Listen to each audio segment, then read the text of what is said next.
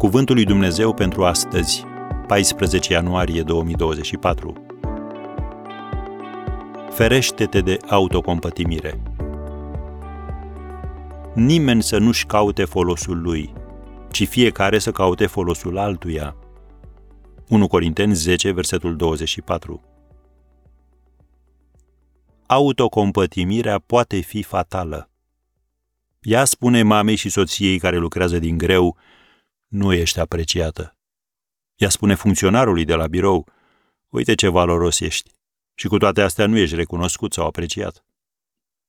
Șomerului îi spune, n-ai nicio șansă. Iar celui divorțat, nu e loc pentru tine. Celui îndurerat, ești fără speranță. Și celui ce se luptă, nu e cale de scăpare. Să ne uităm la profetul Ilie.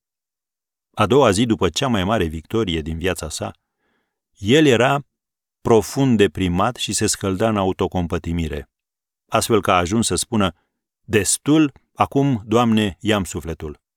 Am fost plin de râvnă pentru Domnul Dumnezeul oștirilor, căci copiii lui Israel au părăsit legământul, au sfărâmat altarele tale și au ucis cu sabie pe prorocii tăi. Am rămas numai eu singur și caută să-mi ia viața. Am citat versetele 4 și 10 din 1 Împărați capitolul 19. Autocompătimire în stare brută. În general, există două motivații în spatele autocompătimirii. Prima este manipularea emoțională. Folosim autocompătimirea ca armă pentru a-i face pe alții să se simtă vinovați și pentru a obține ce vrem.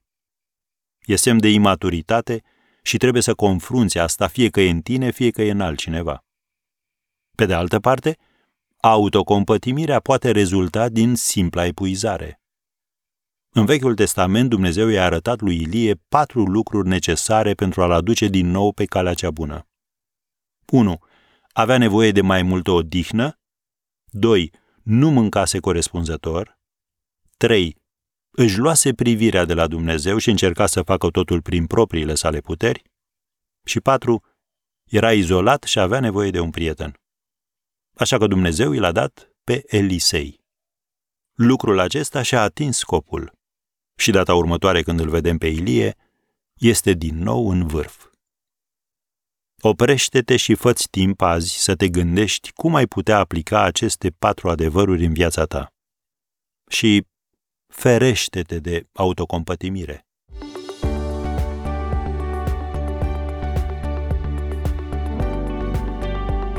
Ați ascultat Cuvântul lui Dumnezeu pentru astăzi, rubrica realizată în colaborare cu Fundația SER România.